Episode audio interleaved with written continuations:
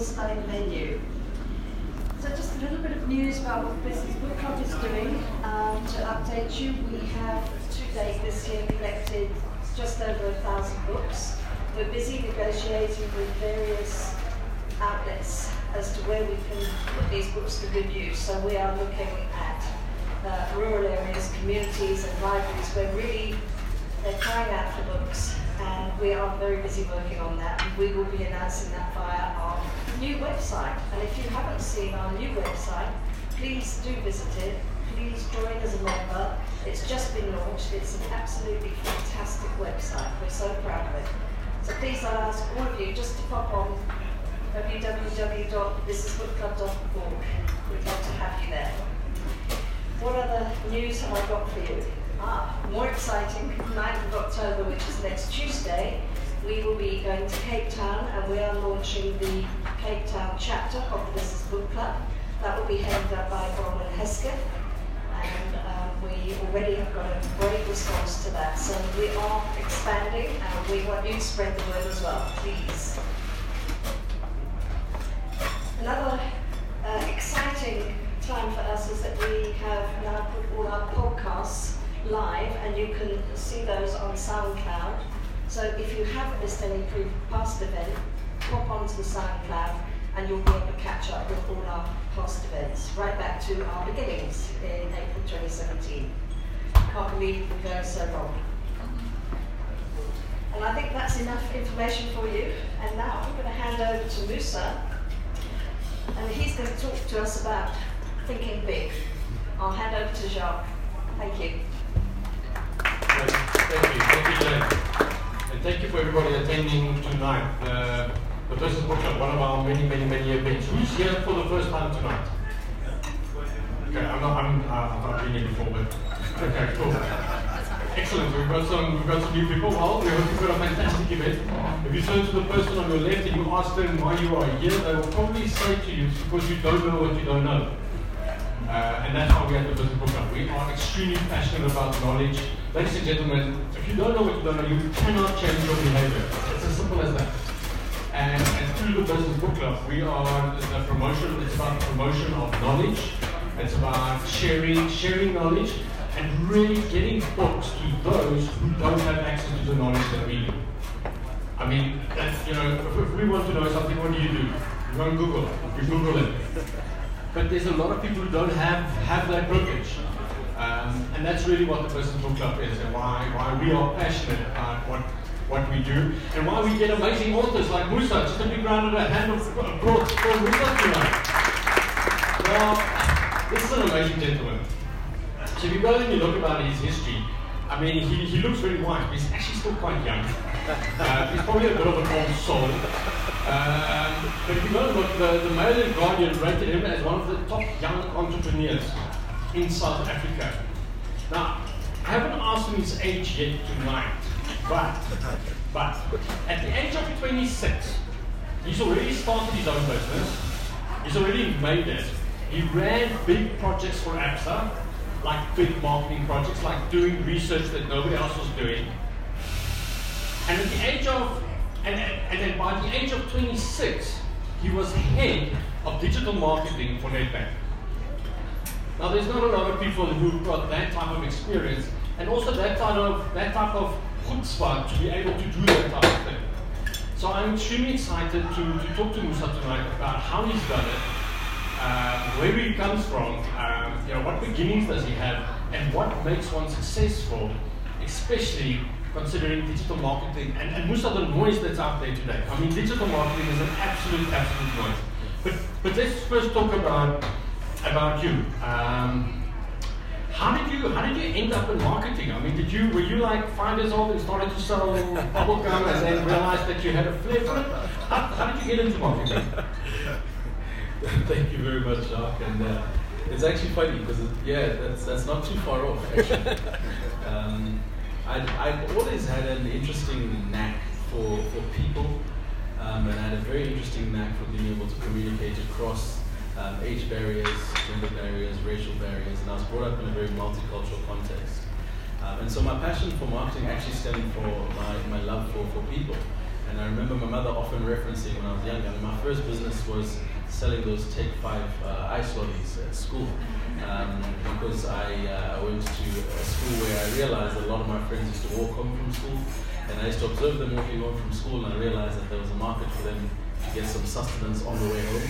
Um, and so I went to my mother and I said, uh, let's go to Makro and let's buy a bunch of ice lollies. And she, my mother's an introvert, so she looked at me and said, you're crazy. And I said, you know, let me try this out.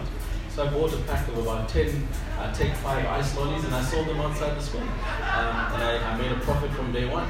And that was kind of where I first started realizing that if you can identify areas where there's value to be created, um, you know, put yourself in gear and, and, do it. So, so that for me was essentially looking at a, at a, place where I could see there's a clear need. I had a good understanding of the people that were within my you know, friendship network at, at primary school. Um, and for me, that was a clear indication that I should be adding value to them. So that's where it started in practical terms. Um, it morphed, you know, along the way because I started doing a lot of different and crazy things. I believe I'm always trying to balance my creative brain and my technical brain. Um, so through high school, I was involved with uh, a lot of kind of art-related stuff. So I used to dance. I was a choreographer at some stage. Oh my goodness! Um, so I did do a few moves for I us. had to do a lot of moves for you. But, um, my wife hasn't seen any of those. So, let's, let's so this is your special line. There's no special art over there.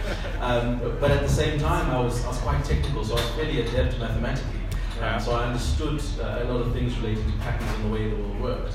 So I always was trying to consolidate these two brains uh, that, that I believed I had.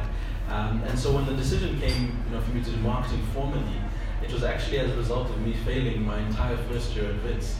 Because uh, I started at WITS thinking that I was going to be an actuary, um, as one does. That's a far cry. Yeah, yeah. yeah. That's a far um, cry. Because I had had a fairly successful run in school and, you know, I was in leadership positions out of high school and it was natural, you know, either become a doctor, a lawyer, or an actuary. So when I went to WITS, that was the plan. Um, and because I was still so busy dancing and, as my dad says, wasting time with all these other activities, uh, I failed my entire first year. And uh, for me, it was a moment of reflection because, A, I just wasn't interested in the content, the subject matter of becoming an actuary, to be quite honest. I realized that everybody else that was in my class that was, you know, doing econom- econometrics models and solving things from first principles looked really miserable. Um, That's quite, a good sign. Yeah, yeah, I couldn't quite console, console myself to doing that for the rest of my life. Yeah. Um, and so the actual decision to start studying marketing was based when I was registering for my second year. Um, after failing everything, those of you who've been to WITS and never failed, they exclude you financially. So they say you can't come back if you failed everything. So I literally went on a campaign knocking on different doors at different campuses trying to get back into the varsity. Um, and it wasn't for a letter written, it wasn't for a letter written by one of my first year tutors saying, you know, he's actually not a dumb kid, he just wasn't focused. Um, I wouldn't have gotten back into, into WITS and, you know, God knows what the outcome would have been. But uh, thank goodness I did, and I stood in the registration line and I thought, do I re-register to do ActSci? Or do I try a different path? And, and, I made the decision to try a different path, and that's how I officially, you know, got into the field of marketing. And I think that was a, was a, was a lesson for me, because I think I, I came back to the truth about who I am, which is people and being able to communicate across, um, across lots of different barriers. So that's how I, I got into marketing. Excellent. Excellent. Well, what was that? Was it wasn't your first time that you failed at something? We'll Yep. talk, and we'll talk about that.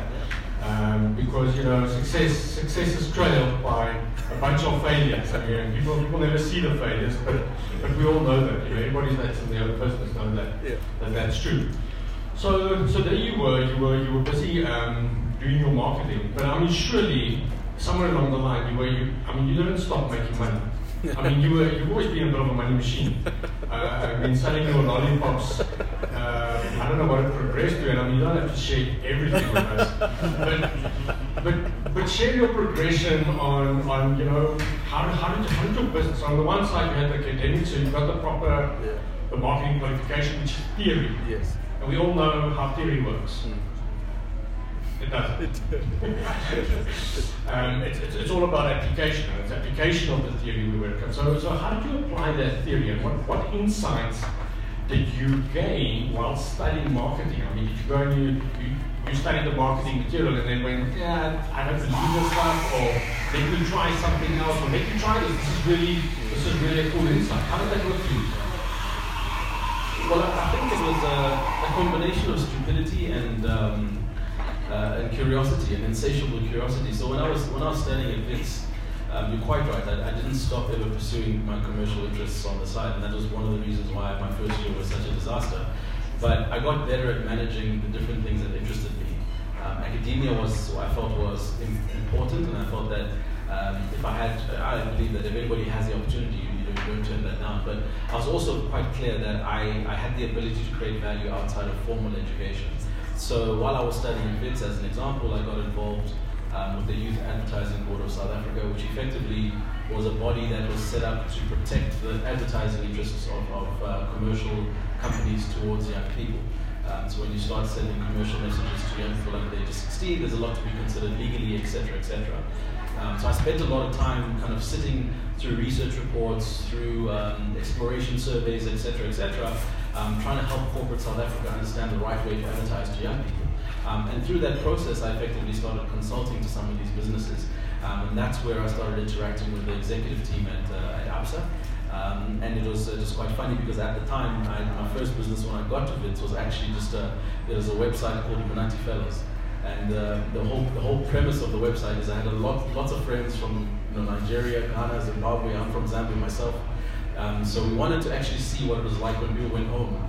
You know, there's this curiosity that, that, that, that you have when you're at university because you meet so many diverse people. Um, but what happens during holidays is there's like a, there's an exodus. So everybody leaves campus. Um, and if you have friends that come from other countries, typically they go home. Um, so I was always really curious about, you know, what's it like in Rwanda? Like, can we, uh, you know, can you give, give me some experience, something? So we started sharing photos across the site uh, called the Fellas. Um, and the whole premise was just trying to connect with people. Um, and the 16 of us got together, and when guys went home to Zim, and you know, because you're at varsity, you want to see pictures of all the all the hot chicks in Zimbabwe. So it ended up being like this, you know, look at all the hot chicks in Zimbabwe type site. Um, but we were trying to learn from each other, and that morphed into effectively a, a, little kind of events business, and we started throwing little parties in and around Braamfontein um, on the same premise. Let's try and connect when people come back to campus and see, you know, if we can create connections. Um, so that business kind of was bubbling over in my first and second year. Um, when I started the work with the Youth Advertising Board, it intersected with some of the stuff we were doing because I had these opportunities to engage with young people and I had this opportunity to speak to corporate South Africa. It made sense that I could bridge the gap between helping them understand what they were trying to achieve um, and being able to represent the mind, the heartbeat, and the state of young people. And so the business was born out of this, this niche space where um, we went to business like ABSA, who's paid lots of money for research, paid lots of money to different big companies, and at the end of the day, they came out with quite, um, quite uh, watered down and really not applicable insights into the youth market. Um, and so they came to me and they said, can you help us get a better sense of how to respond to all the changes that were happening at the time? And some of you might recall when uh, Virgin Money came into South Africa. So Richard Branson came with the Bling offering and was all about the credit cards that they were issuing to young people, and there was all bunch that people were saying around responsible lending, etc., etc. Um, and that created a lot of kind of uh, panic um, with the traditional financial institutions. And that's literally where my first corporate client came from, where ABSA said to me, you know, things are changing so rapidly and it seems like you get what's happening with young people. Can you help us figure out what we should be doing to respond to this? Um, and so what was a little kind of uh, events business and photo sharing site then turned into a way that it would drive insight for corporate business. Um, and the, the, the, the, value proposition was quite simple, is that we went, you know, went to ABSA and we said, when I say we, it was me and my laptop, right? You know, we talk as entrepreneurs. We yeah. went to, um, we went to ABSA, but you know, I went to ABSA and I said to them, you know, you guys are all gathering research from at the time, Nielsen, Millward Brown, um, JWT, Youth Dynamics, all these big research firms. And I said to them, but if, you, if you're all sharing the same research across the same reports, how niche can your strategy really be, right? And I, and I put this to them um, in the room with ABSA execs, well, you're actually right. So I said, well, we're going to give you kind of a very bespoke understanding of the market. Um, and that was a very simple way to bring them into the research process as opposed to keeping them outside of it.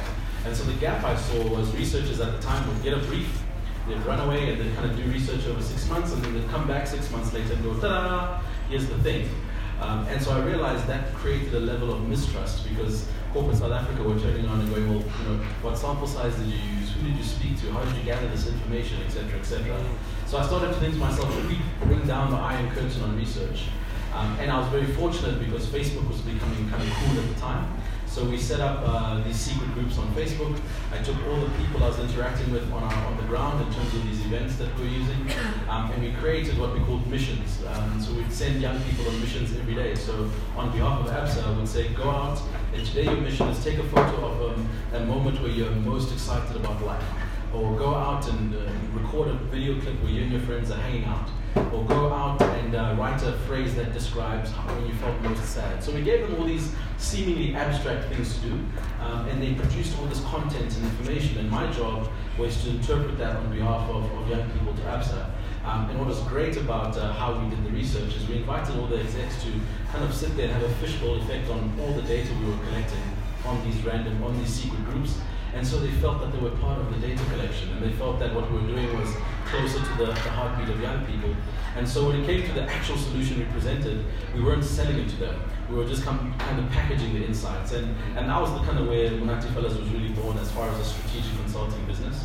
And, uh, and we grew from there. And uh, you know, as you said, you know, I was, wouldn't say I was a money-making machine, but um, I converted what was essentially, essentially an events business to an insights-driven uh, youth agency uh, which we ran for about five years. So that was the that was the beginning, and it was it was an amazing experience. So we were, I think I was in my uh, early 20s at the time, and uh, I employed probably about uh, at, at, our height about 12 young people.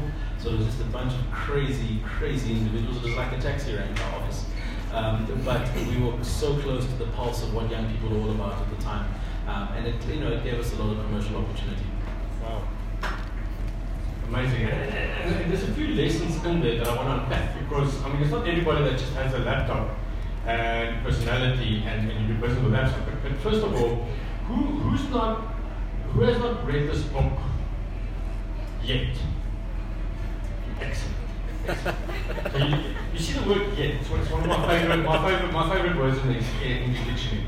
But it, there's a few reasons you should buy this book. So, so one of it is you've got an amazing author who really gives you like valuable, valuable stuff in here. Second one is it's, it's once again it's published by Tracey McDonald. So so if you find a book that's published by Tracey McDonald, you just know the content is done properly.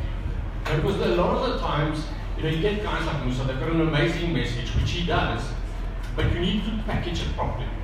And you need to have it properly edited and properly checked. And when it's done by Tracey McDonald, you can be sure that it's a proper read. It's a nice read, it's an easy read, and there's a, and Musa actually gives you a lot of valuable, valuable information. But some of the lessons that come out of this, especially this, this whole episode thing, what I picked up, he focuses a lot, or you focused a lot on using the word adding value to the client, and really, really, really making sure that you're not there just for the money, but that there's a bit of risk and you and you add the you add proper value, like you guys did, and making and asking the tough question like, why are we doing what everybody else is doing? Yeah you know, what all the other, other agencies are doing. Using technology to your, to your advantage, um, really making sure, but also presenting yourself professionally, even though you were just a one-man show. I mean, that must have been quite hard, just to, just to get that part right. Yeah, I mean, it, it was tricky, and you know, I'll tell you a funny story, is that there was, there was three of us, um, when I say three of us, three businesses that were given different segments to try and solve for. And we got the youth segment and two other companies that had the segments and we had a kind of an, indaba on a, on a Friday afternoon where all of the companies were meant to present back. And the funny thing is, those other two businesses um, just weren't able to crack the brief based on the methodology that they used because there's such a short window for us to come back to the client. So being a one-man team actually worked to my advantage in that context because I was able to move a lot quicker. Um, I was able to use technology to leverage the speed of being able to get information back. Um, and also because of my process, when I started giving the feedback back to the client, I was not starting from the position to sell them um, on what we had done, but rather just explain what they had already experienced. So it really worked, uh, worked in our favor. But I think what was, what was also a big lesson out of that whole ABSA process is the other two companies failed to crack the brief, we got it right. And so they actually extended us uh, an opportunity to make the contract a lot bigger. And uh, this was another big, big, one of my first lessons in, in, in not biting off more than you can chew. So one of the ideas that we presented back was a concept of budget pal. And effectively, the insight was with young people, they're a loss leader, right? So you're not going to make money from them when they're young. You, you, have to get into the relationship and you have to stay by their side so that you're top of mind when they do become economically active, right? That key insight um, drove us to come up with an idea that said, how do banks position themselves as the pal, the guy that's always there? So we created a, you know, and this was completely conceptual. We created a, an idea for them to essentially have a way to be able to give every young person a, a, a green, yellow, or red light relating to the goals that they had to achieve. So uh, a very simple example is, you know, matric is coming up and you have to save for your dress. Um, and every month, when your accounts and your debits go off, um, you get a signal from the bank that says you are green, yellow, or red towards that goal. Um, and in so doing, you're empowering them with a savings mentality, but you're also doing so in a way that young people can start to see you as an advisor to their journey. Um, now, from a technology perspective, we had zero clue how that would work. Um, and we had no capability to do it, to do it, but it was a great idea. Um, and so when we presented some of those, there's about three or four different ideas. And so ABSA said, we love it. Can you guys go and do it for us? In fact, here's the contract to get it done. Um, and it was sizable for where we were. I think it was about a four and a half million rand contract for a one-man show. Um, and I remember having sleepless nights about it. And I just remember saying to myself, the, the, worst thing you can do for yourself is damage your reputation because you don't deliver on what you can do. And we actually you know, I turned down the contract because I said to them, you know, I'd actually have you work with someone that's got the scaling capability and have us advise them along the way. Um, and needless to say, they, they stuffed it up, but uh, it helped us to preserve our relationship and preserve our reputation as well. That, that is such a big lesson. Because as an entrepreneur, you go you see the numbers, Yeah. and you go like, cool. It's You know, we could call this one off. How amazing would that one be? Yeah. Um, and entrepreneurs do that a lot, but you sort of have the savvy to Yeah. say, right, let's move on. Okay, so so so so what happened after your business? I mean, you you had the ABSA project, you then went on and made megabytes, and you sold it for what a trillion dollars. I mean, how, how, how did that all work? Yeah, so we, I ran Fellas for about seven years. Um, it was a fascinating journey because we went from eventually a party company um, to an insights business to an experiential business. Um, and uh, we started experiencing some very interesting uh, challenges. So I'm, I'm, because I'm Zambian, and I naturalized as a South African after 1994. Uh, from a BE perspective, I'm exactly your hue uh, when it comes to your. Right? So we were involved. We're brothers. In, we're brothers in, uh, from another mother. Um, so, so, so as a small business, as you know, you want to get yourself longer-term contracts. You want to get more guarantees. So we started pitching for a lot of government business. Um, we started submitting proposals, which I hated. Um, but we get to kind of being to- uh, shortlisted and in some cases told that we're the best in the room, but we never actually got the work. And it used to bother me. I was, I was confused. Why, how does that work? At the time, being quite naive to the implications of BE, etc., etc. Um, so when the penny did drop, that was the thing, we went on a um, on a process of trying to partner with people that could help us get our BE ratings. Isn't that ironic, right? Um, and uh, and uh, at the time it was quite strange because there was a lot of people that were interested in our company, but very few that could add value. Um, and at the same time, we were investing in a lot of technology to help us scale our research. So we started building what we called uh, Stupid Questions, which was a technology platform that allowed us to essentially ask five questions to about 100,000 young people in our database and get responses back within 24 hours and reward them with airtime. Um, and that was part of our secret sauce in being able to respond quickly to research. Um, so we invested about 400,000 Rand in getting that done. Um, the first guy that walked through the door said, I could build this thing. We said, great, build it for us. Um, and that money was wasted because he actually couldn't do the work. Simultaneously, we were going through this process of trying to figure out if we needed to partner with someone to get longer term government contracts. Simultaneously, we were doing some work with the Royal Bafokeng Nation around the World Cup. Um, and we had got ourselves probably in about a 700,000 rand hole because we had over delivered and the client hadn't paid us. So there was a lot of things happening at exactly the same time, right? Um, and all of it forced me to kind of sit back and take the, show, the burden of you know having spent 400,000 rand on technology that delivered zero, um, being in litigation with the Royal Bafokeng Nation, which is also another funny story. Um, we had the same lawyers, Edward Nathan Sonnenbergs, and Edward Nathan said, "No, don't worry, we'll represent you." And we're like, "So you're going to choose us over Ro- the Royal Bafokeng Nation?" They're like, "No, don't worry, Chinese walls, all this stuff." And we're like, "It's not going to work." So we spent about eight months trying to fight a legal battle to get our money out of them, which is another 300,000 rand expense. So we were in the hole for quite a lot of money, and we hadn't figured out how we were going to scale the business outside of our model. Um, and so through that process, what was interesting is I had a great relationship with a gentleman called Thebe Ikalafeng, um, who's one of the you know one of the foremost brand builders in South Africa, and he has a business called the Brand Leadership Group.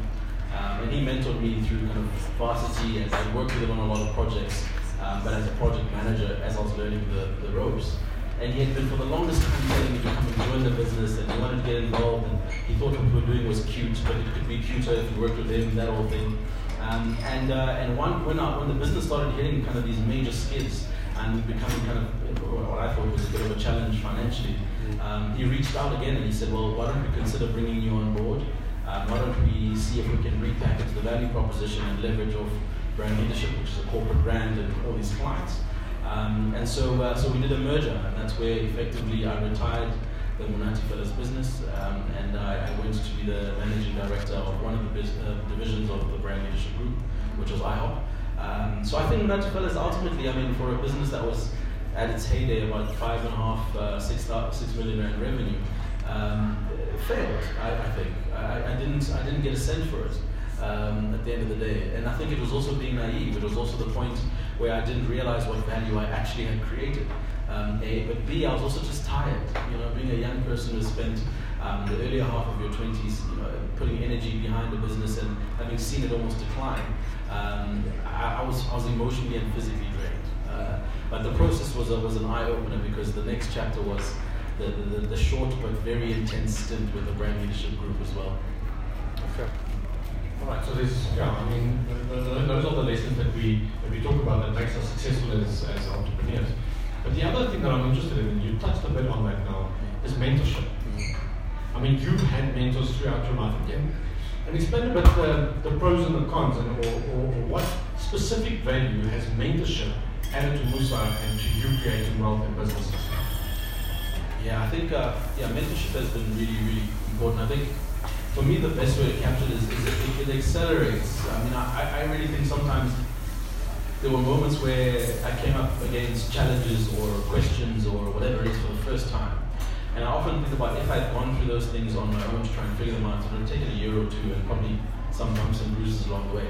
What mentorship has enabled me to do personally is to accelerate through some of those really tough decisions and tough conversations. So you pick up the phone and you speak to someone who's, who's done it before and done it a few times before. Um, it just helps to bring some clarity around what decision you need to make. Um, that's the first thing. The second thing is I've got a very different construct around how I approach mentorship because I believe that the, the incorrect way that a lot of young people approach mentorship is please will you make my dreams come true. Right? That tends to be the, the construct. So you'll reach out to someone who you think has done really well and you go to them kind of going, you know, will you please help me get onto your level? But I've figured out that the best way to get to mutual, mutually beneficial mentorship is to be quite forthright with what value you bring to even your mentor. Um, and I remember the only reason Thebe eventually agreed to mentor me was uh, was because I was quite cheeky with him. Um, in the sense that the first time I met him, I was at Wits and he came to give us a lecture, and I said to him, "Yo, um, you know, I think you're really cool. He had just come from the US. He was the marketing director for Nike. Um, he was that guy. You know, drove a Porsche, parked it in the parking lot. I was like, whoa, I want to be like that guy." Um, and so when he came to give our lecture, he was just so suave and so smooth, and he understood economics and economic branding and marketing. I was like, wow. So when I went to him, I was like, yo, can you mentor me? And he was like, yeah, yeah, of course I can mentor you. He says, here's my card, send me an email, you know, blah, blah, blah. Sent him an email, no response. Called him, no response, the whole thing. And so I bumped into him about six months later at the airport. And I remember when I saw him and he saw me, he kind of sheepishly said, oh, hi. And I greeted him and I said to him, well, I, you know, I, I, sent you a couple of emails, you hadn't responded. Um, but the reason why I was emailing you is I think you're really great and I, I think you can teach me a lot, but I really believe that I can show you a few things about the world of technology. And I remember him looking at me going, who does this kid think he is? Um, and that was the moment where in his mind the mutual value sparked because what I was saying was a little cheeky, but it was really true. Um, and he became curious about what that meant. So the only reason our mentorship relationship worked is that he felt he was getting equally as much value as I was getting. Um, and when that equation was in balance, then now you know, we naturally went our separate ways. But um, that's that's always my view on mentorship, even today. When I speak to young people and they come to me and they say, "Will you mentor me?" I say, "Of course I'll mentor you." Um, but human nature, by its very uh, construct, is you know what is in it for me, and if you can answer that question, it makes the mentorship relationship that much stronger. So, I love that. Is there any questions from the audience so far for for Musa regarding his book or regarding digital marketing or strategy? Any questions? Not, not yet. so, so I'm going to ask him another few questions and I'll open up the floor again for you guys. Um, Musa, so, so, so, so share with us. I mean, after after your second stint, you, you, you then went to Nedbank. Yes. uh, I mean, that must have been just totally different, different lessons, different different environment. But, what did you learn there? What did you learn about business from a corporate perspective? Yeah, so Nedbank was was fascinating. So I mean, the, the segue into Nedbank was was important because it was the first time I had a job, um, a job officially, right? So since I'd left varsity, Um, I'd done Nati Fellas, I worked as a consultant in many contexts, and then I'd gone into this um, brand leadership transaction. And the brand leadership transaction was a two-year experience that you know took the last bit of energy completely out of me. So when I made the decision to leave brand leadership, my uh, my trajectory was I was actually planning to move to Japan, and I was just wanting to recharge. And I was a little bit tired of you know the context and um, and so when they, when I was made the offer at Nedbank, I, my mind was completely not even on, on trying to do anything related to corporate. Um, and the guy that actually approached me is a good friend, Sydney Bell. Um, I had been doing some work trying to you know lobby for work out of SAP, and he was the head of global brands at the time. And he moved over to Nedbank, and when he got to Nedbank, I was actually doing I was lobbying to get some work out of Nedbank. And I remember after a month or two, he came to me and said, Look, I've, you've been speaking to some of my guys here, and all the stuff that you're talking about is great and we need it, but we actually don't have any capability to do it. And he said, Well, why don't you consider coming and you know, setting up our digital marketing team? Um, and the first thing that went off my head was that I'm just too tired. Like, I'm too tired um, to move into another context. I'm too tired for corporates. I never worked in a corporate. So I said to him, You know what, I, I, I, as much as I appreciate the opportunity, my mind was made up. I'm going to Japan. Why must I entertain this offer? And I remember buying my ticket, and I remember him saying, you know, just think about it. And I said to him, I'll think about it. Um, it was two weeks until I had to leave, and I was kind of getting my affairs in order. He then called me again. He said, look, you know, can you please come and consider? And I said to him, said, you know what? I, I, as much as I appreciate what you're saying, I've never worked in a corporate context, so I don't want to be frustrated by your bureaucracy. B, you you take a big risk here. I'm like, I'm going to come into the organization thinking the way I think, and you understand that there's going to be a, a lot for the organization to understand. And C, um, I've, I've resigned and I want to move on. And I want to do something different. And he said to me, look, I completely get it. Um, and I went home that day, it was a Thursday, I remember clearly. And one of my biggest problems, and I suppose it's the problem of an entrepreneur, is this curiosity thing. And I remember thinking to myself, you know what, when else in my in life am I going to get the opportunity to move into an organization um, at the level that they wanted me to come into and to do that kind of thing? Um, at which point in my life will I get this kind of opportunity again? So I picked up the phone and I called three of my mentors and I said to them, look, this is the situation. Um, and, uh, and, all three of them said exactly the same thing. They said, uh, you know, you could go into this thing and hate it, and you could go into this thing and realize something and discover something about yourself that you didn't know. And because I'm the kind of person who typically doesn't like to have any regrets, I was like, you guys should not have said that. um, so it now sparked this curiosity about, you know, what if I go into the corporate and hypothetically I loved it? Hypothetically it was amazing. Hypothetically I had a fantastic experience. Um, you know, all the negativity I had as a perception towards bureaucracy, etc., etc. It could be the opposite, right? Um, or it could suck and I could leave. Um, so I thought about that, and you know, you know the, the inner curious guy in me was just like, try it out, give it a bash. If you hate it, you can leave. If you love it, um, you know, you'll stay. Uh, and I'm very fortunate in that I, I, accepted the offer from, from Sydney, and if it wasn't for him as a leader, I actually probably wouldn't have taken the job. And he allowed me to do what I needed to do. I arrived in Nedbank, a typically untransformed, um, quite not an innovative business with a mandate to try and drive innovation um, from group level. Um, I had fortunately a great budget to spend other people's money for the first time in a long time, which is amazing. Um, but they really just allowed me to do what I needed to do. And I think the experience would not have been as good as it was if I wasn't being led by a person like Sydney. So the big lesson for me in the Nedbank context was the importance of, of even, even corporate leadership. Um, the ability for someone, and, and, and, and Sydney's the kind of guy who's worked in lots of roles, so he understood how to lead in a corporate context. And I'd never been led by someone like him. Um, the second thing was they created a space where I could do what I needed to do, and he protected me. You know, there was a lot of risk. I remember his boss um, said to Sydney, "Don't hire this guy. He's going to create a lot of problems for the business." Um, and Sydney took it on the shoulder and said, no, "I think this guy's going to you know, drive value for us." Um, and so you shouldered a lot of um, potentially negative um, uh, perception about bringing in a young person who was black, who was coming from an entrepreneurial context, and who nobody had vetted from an executive perspective in South Africa. Um, but it worked out. It really paid dividends because sometimes that's exactly what you need. You need someone that looks different, that sounds different, that says things in a, way that's different, and brings um, a different approach to, to, to, a context which everyone thinks they know about. Um, and so Nedbank for me was was amazing. I was able to set up a team. I, I unfortunately I did too much too quickly. So an entrepreneur peaks too quickly. So you know I always used to laugh with uh, my friends, you know, when you're an entrepreneur, you always try and make yourself redundant, right? So that's the whole thing. You set up your business so it runs so you don't have to be there. Whereas the corporate environment is the opposite. you set up your environment so everyone kind of feels it when you're not there, so you're still relevant. you know, and I, I struggled with this idea. And so eight months in, my team was running, and they're running fairly effectively. They were getting stuff done. And so I was like, okay, what's next? What do we do? Uh, Nedbank was on the back foot, um, and, and actually had just been launched by FNB. There was all this stuff, and I was like, guys, let's go, let's go, let's go. And I remember Sydney called me to his office and he said, you know, so I really appreciate how far you're trying to think and push, but um, corporates are very different. So just relax. And I, and I said, what do you mean just relax? He says, no, I think you need to give the business about eight months to catch up with where you're at. I said, eight months? And he said, yeah. And I said, so you're going to pay me to sit here for eight months? He said, yeah. And I couldn't, that blew my mind. I couldn't, you know, coming from as an entrepreneur, I'm like, you're going to pay me, salary, you're to pay me, just sit here for eight months and wait for the business to catch up. And he said, yes. And I remember at that moment, distinctly, I thought this is going to be a waste of my time. How do I sit here for eight months twiddling my thumb, playing Tetris and kind of going with the flow? Um, and I was quite uh, forthright with my, you know, with my discomfort because I just felt ethically that was incorrect.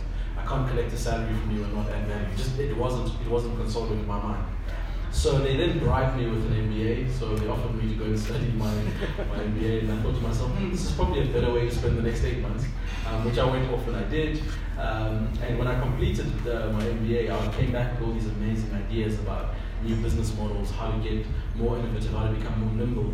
And I pitched this to the board about, um, you know, my theory was financial institutions in South Africa they will not be able to change and pivot and become more innovative. It's, it's going to be structurally impossible, um, and the risk is too high. You know, unless something fundamental happens, banks and insurers in South Africa, the traditional ones, are not set up to make those pivots. So my theory was the only way for a person like me to remain in an organization like Nedbank is to create a smaller business and create effectively a strategy of the child that eats the mother over time and allow that small business to run and operate in a way that's going to disrupt our own business model but own it entirely similar to what Lexus did with, with Toyota. Um, and so I pitched this idea to the team, um, and all of them loved it. And at the corporate level, Mike Brown, all of them got really excited. Um, but you know, the share price was still doing okay, and you know, we weren't losing market share at the time. So you know, there was just no urgency about getting anything done. Um, and I remember leaving that meeting, kind of being excited that there was going to be some kind of change or movement, and it just wasn't. So I had all this energy after getting, you know, going, being exposed to a global MBA and doing my thing come back and this wonderful idea to this business, trying to get back into my entrepreneurial zone. And they were just like, yeah, we, we hear you and it's awesome. Um, but you know, things are still okay. You know, you're not going to really move. Um, and I remember thinking to myself, wow, you know, this is the state of uh, a bank like Nedbank, which was not the most innovative, it was not the most preferred, and it was losing market share.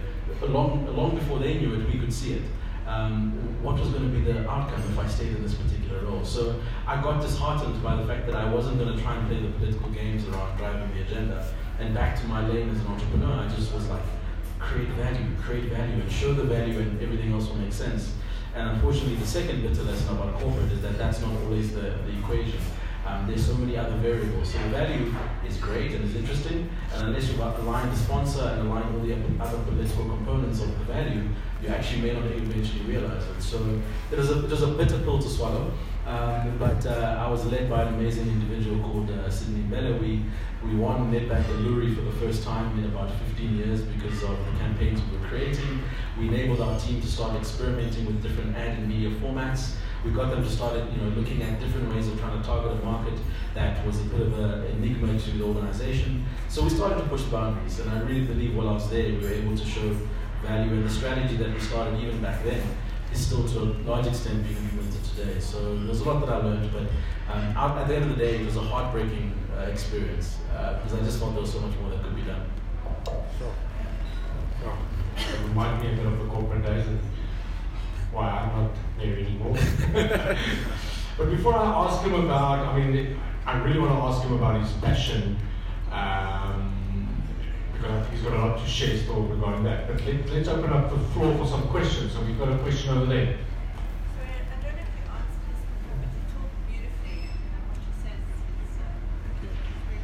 Thank you. What are you doing now? So the question is, what is he doing now? He's any value.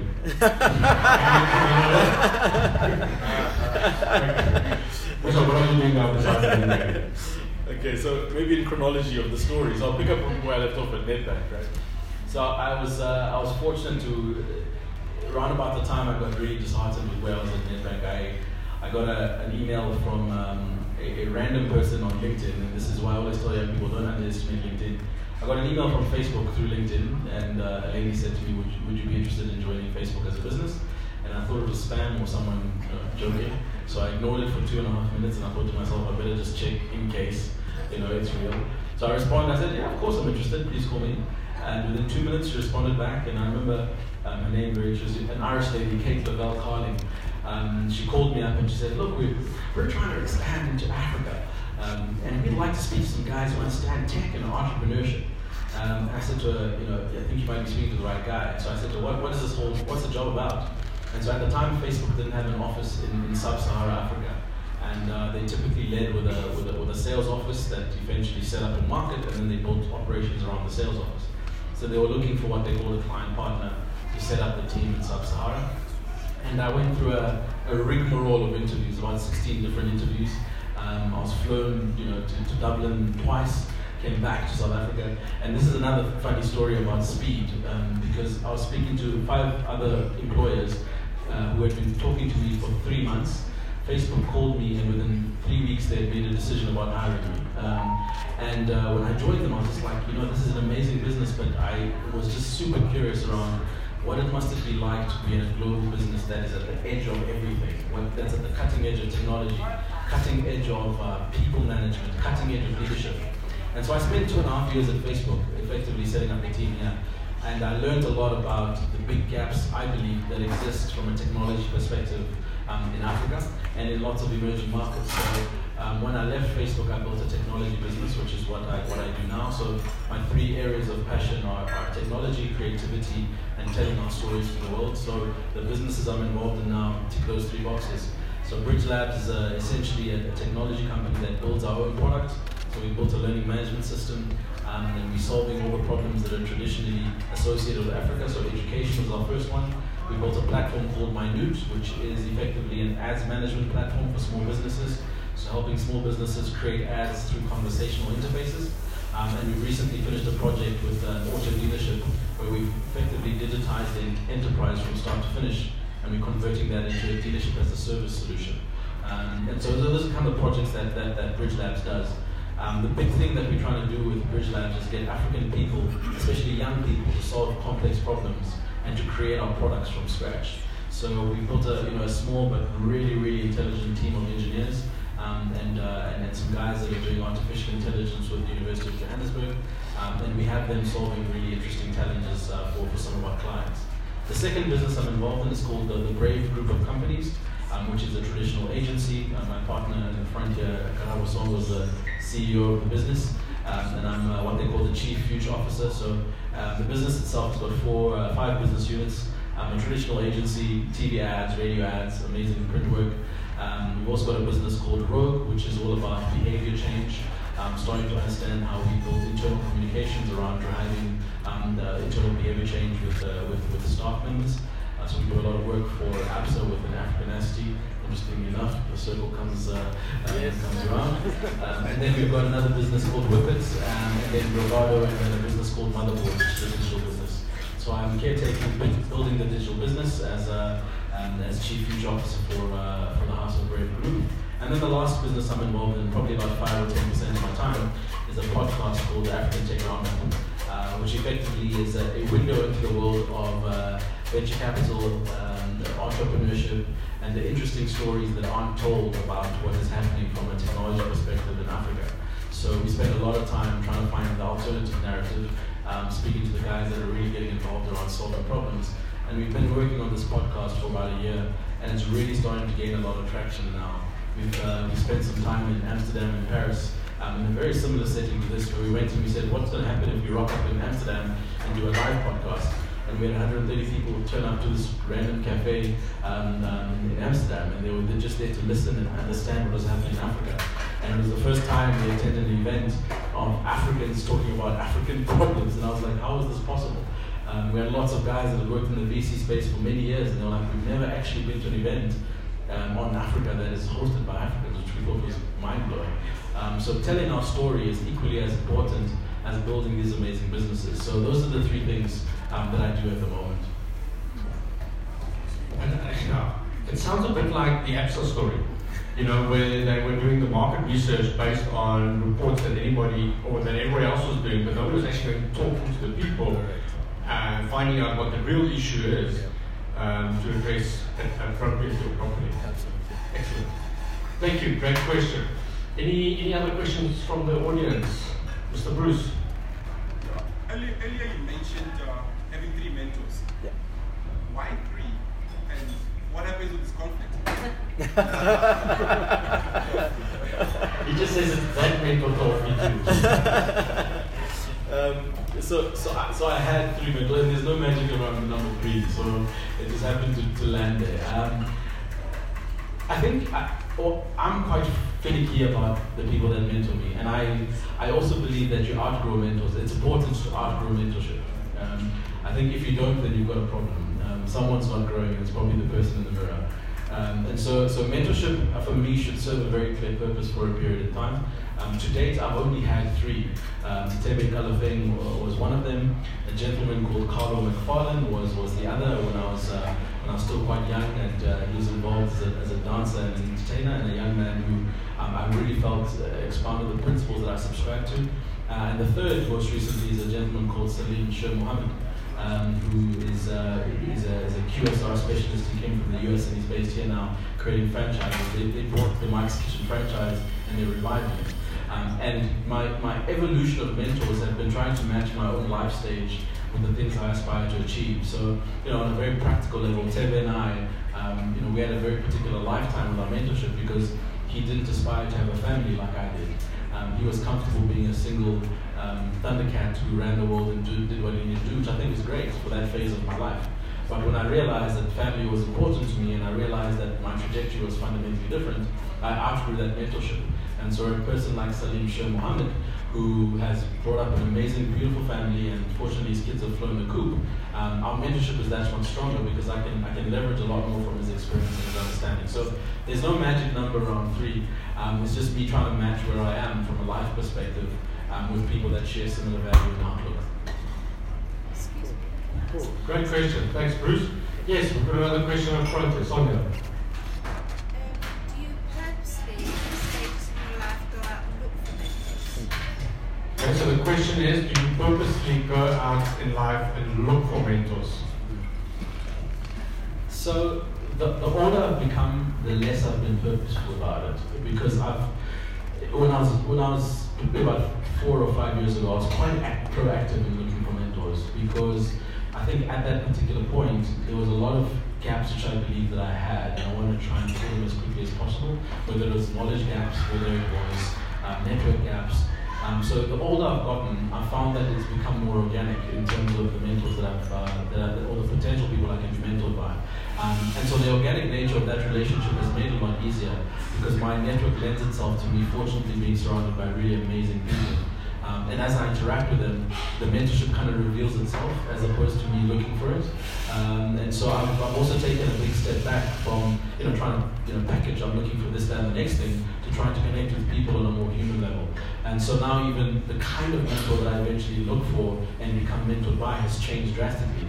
If I reflect on Carlo, then Thebe, then Salim, they all happen to be men, which was not deliberate. Um, and so what I've done now is because I don't have a, a checkbox and I'm interacting with different people, there are strange but really wonderful people that have popped up that I can be mentored by that I would have never really considered. So it's become a lot more organic. Um, and there's one person in particular at the moment who's a, is a, is a female. Um, she's white. She's actually just retired. She Used to work for one of the biggest uh, conglomerates in the world, uh, Coca-Cola. And she has become a surprise mentor to me because I never thought that we'd have the level of relationship we have. So, and that was completely organic, and, um, and I didn't look for it, and it just kind of landed on my lap. So, so less so now um, than I than I was doing in the past. Can I just ask one question? Yeah. Um, the digital media strategy, do you talk about that in your book?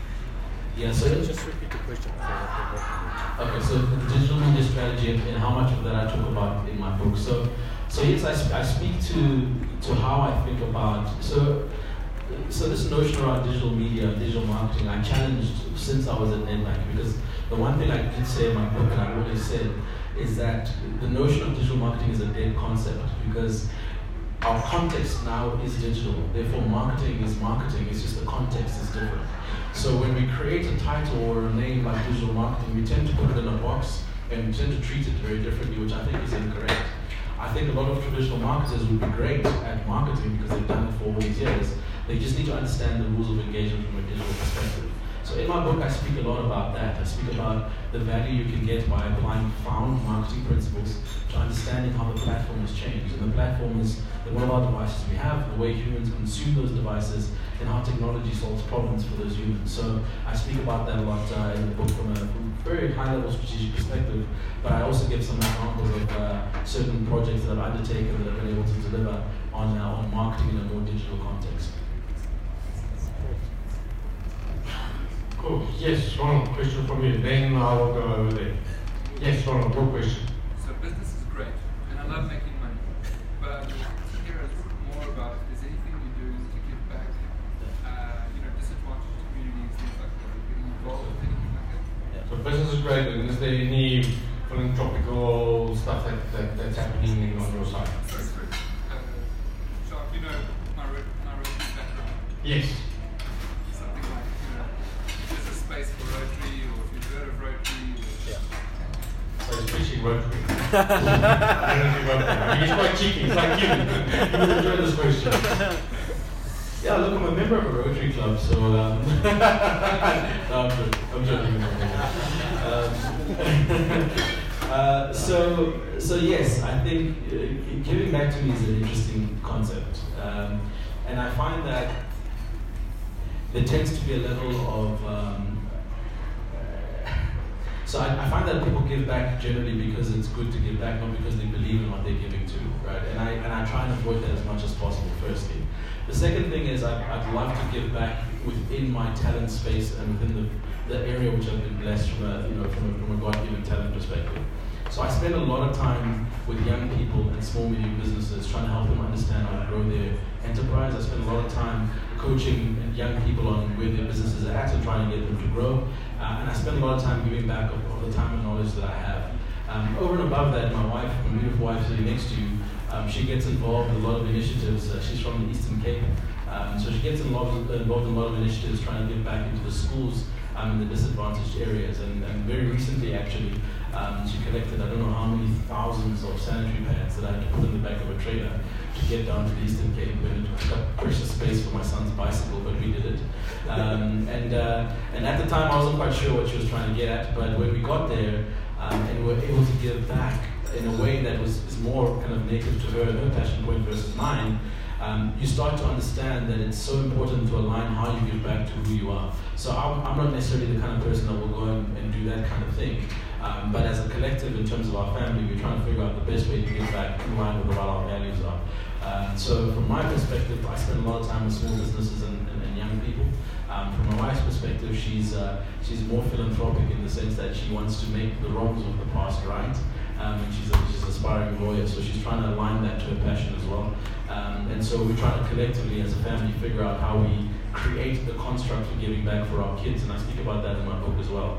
Uh, because a big part of legacy is about how um, you concretize how you give back. And I believe there's a big gap um, for young African families in that way. Because giving back is stitched into how we do things and it's couched under things like black tax. Um, you don't actually ever get proactive about what that means from a day-to-day perspective. So, um, so we try and keep it in line with what we you know what we've been blessed with from a talent perspective, and we're always open to doing you know, doing other things that can help us to, to grow what we do already. Yeah. Sorry, Jacques, if I can just say quickly. I Say just- what? I just want to commend you on this. I've been trying to speak to a lot of people in the Rotary sort of side that the quickest way we can actually make a difference is to teach guys in small businesses to be a little bit better. Even if it's a little bit better, the amount that they can contribute then to our economy to just stimulate so much. Correct. Uh, yeah. Yeah. Yeah, and then and to give back your own skills and your own. Correct. your own stuff. And I, I think that's you know it's one of the things I started the Business Book Club, which is a, a, a non-profit organization, because it's something that, that I was passionate about. And you know, you don't want to necessarily give um, to the guys next to the street, or you know, I'm not saying it's right or wrong. I'm just saying you know that that was not my thing. Yeah. Um, but when you align with what what you're passionate about, knowledge, it just comes so much easier. Um, and, and then one can then give back through that. Uh, before we, we, we um, ask the, the, a few final questions uh, before we close up this evening, there's, there's one obvious question that neither I've asked or anybody in the audience. And that's the title of the book. I mean, ladders and trampolines. It's like nobody curious about that. I, am now. Where does it come from? Also? Yeah, that, that was uh, many a night of trying to figure out what we're going to call this thing, myself and Tracey. Many back and forths around names and all that. But but I, I, was trying to weave together the golden thread of um, ultimately what I believe, was quite a non-traditional route to where I am. You know, I don't think I've followed the manual around you know what should be done next at which different point, etc., etc. Um, and so the common thread, you know, through all the chapters of the book is effectively me looking at different scenarios that I've been uh, placed in or thrust into, um, and actually having two basic decisions to make. And the premise is that you'll either make ladder decisions, and ladder decisions ultimately are incremental decisions and lead to incremental value. So, you know, if you think about the traditional notion of, you know, get a job, become a junior manager, then become a senior manager, then become a senior manager's manager, then become an executive, then hopefully one day you'll get the golden couplings. Um, that's very much ladder thinking in terms of the next step and the next run. Um, and with the same amount of energy, if you apply your mind to looking within your context for the trampoline opportunities, um, trampolines give you exponential uh, growth, exponential reach with exactly the same amount of energy expended. Um, and I think that for young people who are trying to add value in, in the age of augmentation, the ones that are able to find the trampoline opportunities and that will be able to intersect their passion points with their, what they're solving in their communities will ultimately be the ones that deliver the biggest impact. So uh, ladders and trampolines was simply a methodology to help young people figure out how to how to categorize the decision as to whether it's a ladder or a trampoline decision, and how to approach that decision to get the best out of it for themselves. That's where the that's where the title came from. Excellent. That's excellent. That, that makes a lot more sense. Thank you. Thank you. Any, any, any final questions from the audience? Yes, we've got one over there, and then Bruce, I'll get to you.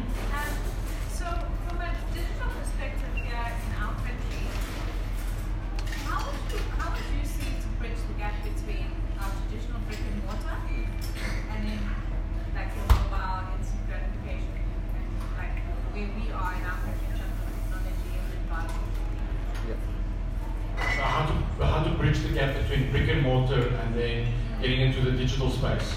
Yeah, like bringing that into the retail space and how, you know, augmenting the customer experience and all that. Mm. Is there Hmm. I was in the hard question section of Yes, yes, yes. Yeah. leave the best for last. Yeah, there, there, there's a lot to that question. Um, and is, is there a gap? I think there is a gap. Um, I think the gap is, is, is, created not necessarily by consumers, um, but by enterprise and by businesses. Um, I think consumers, if you look at the trajectory of how people uh, adopt new technology, mobile devices, etc., etc., consumers by their very nature will tend to be ahead of the curve of most businesses. Um, what I think the gap has been created by is by not enough innovation to be able to meet the consumer where they're at, given what they do. Um, and the example I often use is if you think about, I know many of you watch uh, Mzansi Magic, but there's a, there's a particular show called Our Perfect Wedding. Um, and Our Perfect Wedding is, uh, is pretty much a showcase of how black people get married. And they pretty much you know, go through the process of you know, when they met, how they fell in love, yada, yada, yada. And Our Perfect Wedding, from a viewership perspective, is one of the top performing shows in South Africa from a viewership perspective. And what is interesting to see is that uh, probably about 50 to 60% of the audience that watches Our Perfect Wedding don't actually watch it on TV. They watch it through Twitter. Um, and they watch the entire thing from start to finish by interacting with how people are documenting each episode as it goes along. Now, this Twitter viewing typically says that people are on mobile devices and they're attentive on mobile devices and they're able to onboard messaging and communication using these devices to be able to make decisions. The question is, have you ever seen a corporate in South Africa being able to understand what that means in terms of how they advertise to people on Twitter? And the answer is no. Um, people have come, Absa tried to get on that bandwagon and they failed disastrously. Other brands have tried and they haven't got it right. So that's typically where I see a gap in how they're interpreting the change in consumer technology to where they meet them. Um, the same is, is, true for the actual hardware. So if you think about solutions that are being created, um, only the, the, really innovative businesses are getting getting it right. If you look at insurance, the Indies of the world, the Yahoos of the world, these new startups that are essentially going to the market where it's at, and they're trying to create solutions from first principles, are the ones that are actually capturing the market. Problem with them is that they're startups and they don't have mass reach yet. So I think the gap is being created by the, the innovation vacuum that is happening at, at corporate level, whether it's retailers, whether it's banks, and I think that typically comes down to enterprise uh, architecture. A lot of these businesses were never built to be this uh, customer focused. They were never built. I always talk about banks. You know, if you think about a bank from a first principle was bring your money to me and I'll keep it for you and I'll charge you lots of interest for when you come back to get the money. So anything that has ever been built was for me to be able to take something from never for me to understand anything about you. It was never for me to try and get into your headspace about you know knowing your customer or what your aspirations are. And so that has been hard coded into the enterprise architecture of a lot of the organizations in South Africa. And so to undo that actually requires you to think about things very differently if you're going to bridge the gap. So as consumers become more tech savvy, as they adopt these technologies better, um, there's always going to be a lag between how retailers and enterprise creators meet them where they're at. So, so my short answer is I think there's a big gap, and I don't think it's being closed quite at the rate that it should be. I think consumers are paying for more solutions that meet them where they're at, but they just are not getting them quite yet. Does that answer your question? Sort of. And then some. and then some. Cool. Bruce, last question from you. What? She asked my question. Uh, she asked you a question. Okay, so somebody want Bruce's question. Because the only thing I was going to ask how do we bridge that gap in the, in the innovation space? Yeah, I can, I can answer that. It's slightly different. Okay. Um, so, so bridging the gap depends on where you're at. Okay, so in my role at Nedbank, how I bridge the gap is I pretty much apologize later, right? Um, and, and that meant that there was a lot of things that I did which were not approved and nobody understood. Um, and I'll give you a very simple example. When we were trying to understand how to bring the Nedbank Cup as a property closer to the lower LSM market through media strategy using digital, um, and we had been trying to solve this problem in exactly the same way for all these years. I went to them and I said, the gap here is not actually that, that people at lower LSM are not on YouTube and are not viewing video. The gap is that we're not creating the content that actually compels them to share it. So we went out and we found a guy called Mdu's Comics, some of you may know him, and he creates amazing short form video, but he understands that market, he interprets the messaging, he creates his caricatures that they get. And we created this guy um, uh, called Coach Dingan, who was the character. He was typically the drunk uncle of the township. Um, and he was pretty much the commentator around the Nedbank Cup. And we used this, this caricature in the media context to create the short form content that delivered messaging around the Nedbank Cup, was humorous, and got the, the lower segments to be able to identify with them, and were able to get amazing engagement reach as well as brand relevance. Now, in that context, when I started to pitch the idea around Coach Dingan, they were like, well, what are you talking about? Who is this person? Um, and I had to do it and then apologize later, and the results spoke for themselves. So, how you bridge the gap in that context, if you're in a corporate, unfortunately, you're going to have to apologize later. Find the right things to do and get them done. Uh, where I'm standing now, in terms of being outside of a corporate, how we bridge the gap is a lot different. How we bridge the gap is that we have to create the solutions that we talk about. And typically, the biggest problem with enterprise and small business in South Africa is that we come up with the most amazing ideas, but we've got very few people that can build the solution.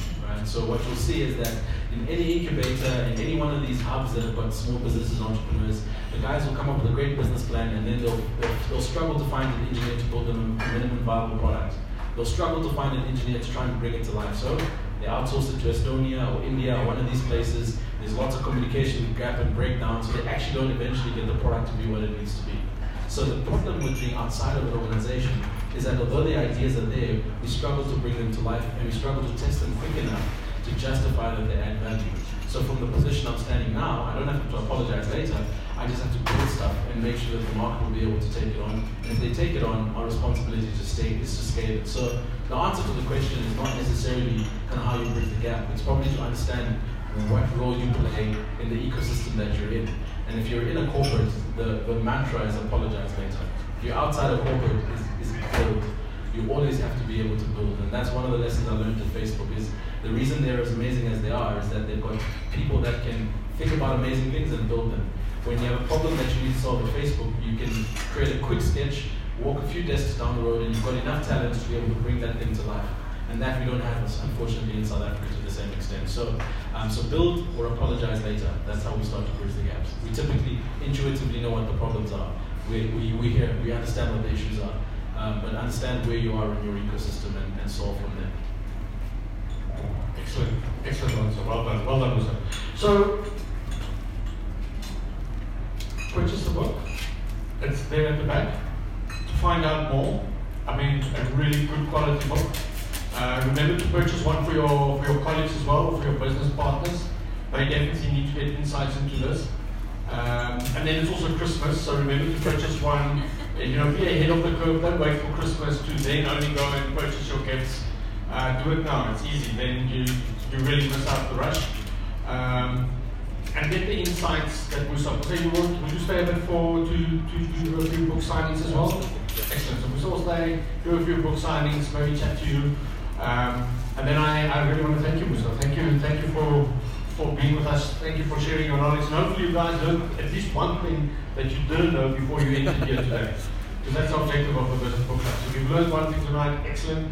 If you don't, please come and talk to me so I can change the questions that I'm asking and ask him a, a lot more difficult questions. So thank you so much for your time. Jamie, have you've got a few final words that you'd like to say?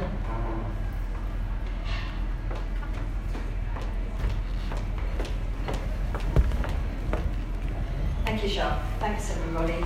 Wow, I, I was bowled over. Brilliant. Super. I've certainly learned things. I always say I'm never too old to learn, and I'm pretty old, but I'm still learning. Thank, thanks to this gentleman and these wonderful guest authors that we have. Um, and Tracey, you're, you're an amazing lady to work with. Thank you very much for your contribution. And um, we still have got a couple more events coming up for the year end, so we will be mailing out to you and you'll be seeing us everywhere. And we do hope to see you before the end of the year. Thank you so much for attending. Thank you. Big round of applause. Thank you, sir. Cute. That's fantastic. Very nice. Very descriptive. I mean, obviously, you're a keynote. so you're gonna ramble. so that's, that's what,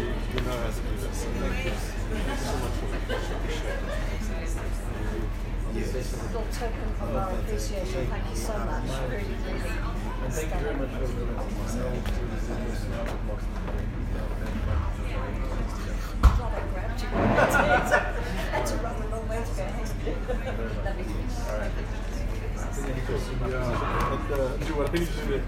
you down. Thanks.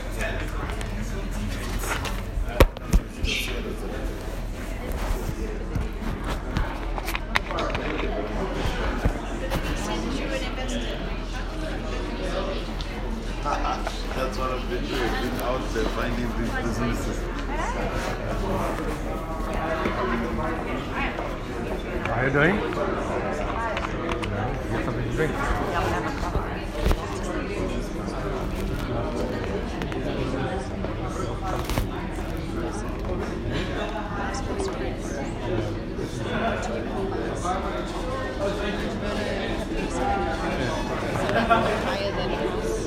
Ja. Ik heb een paar voedsel voor.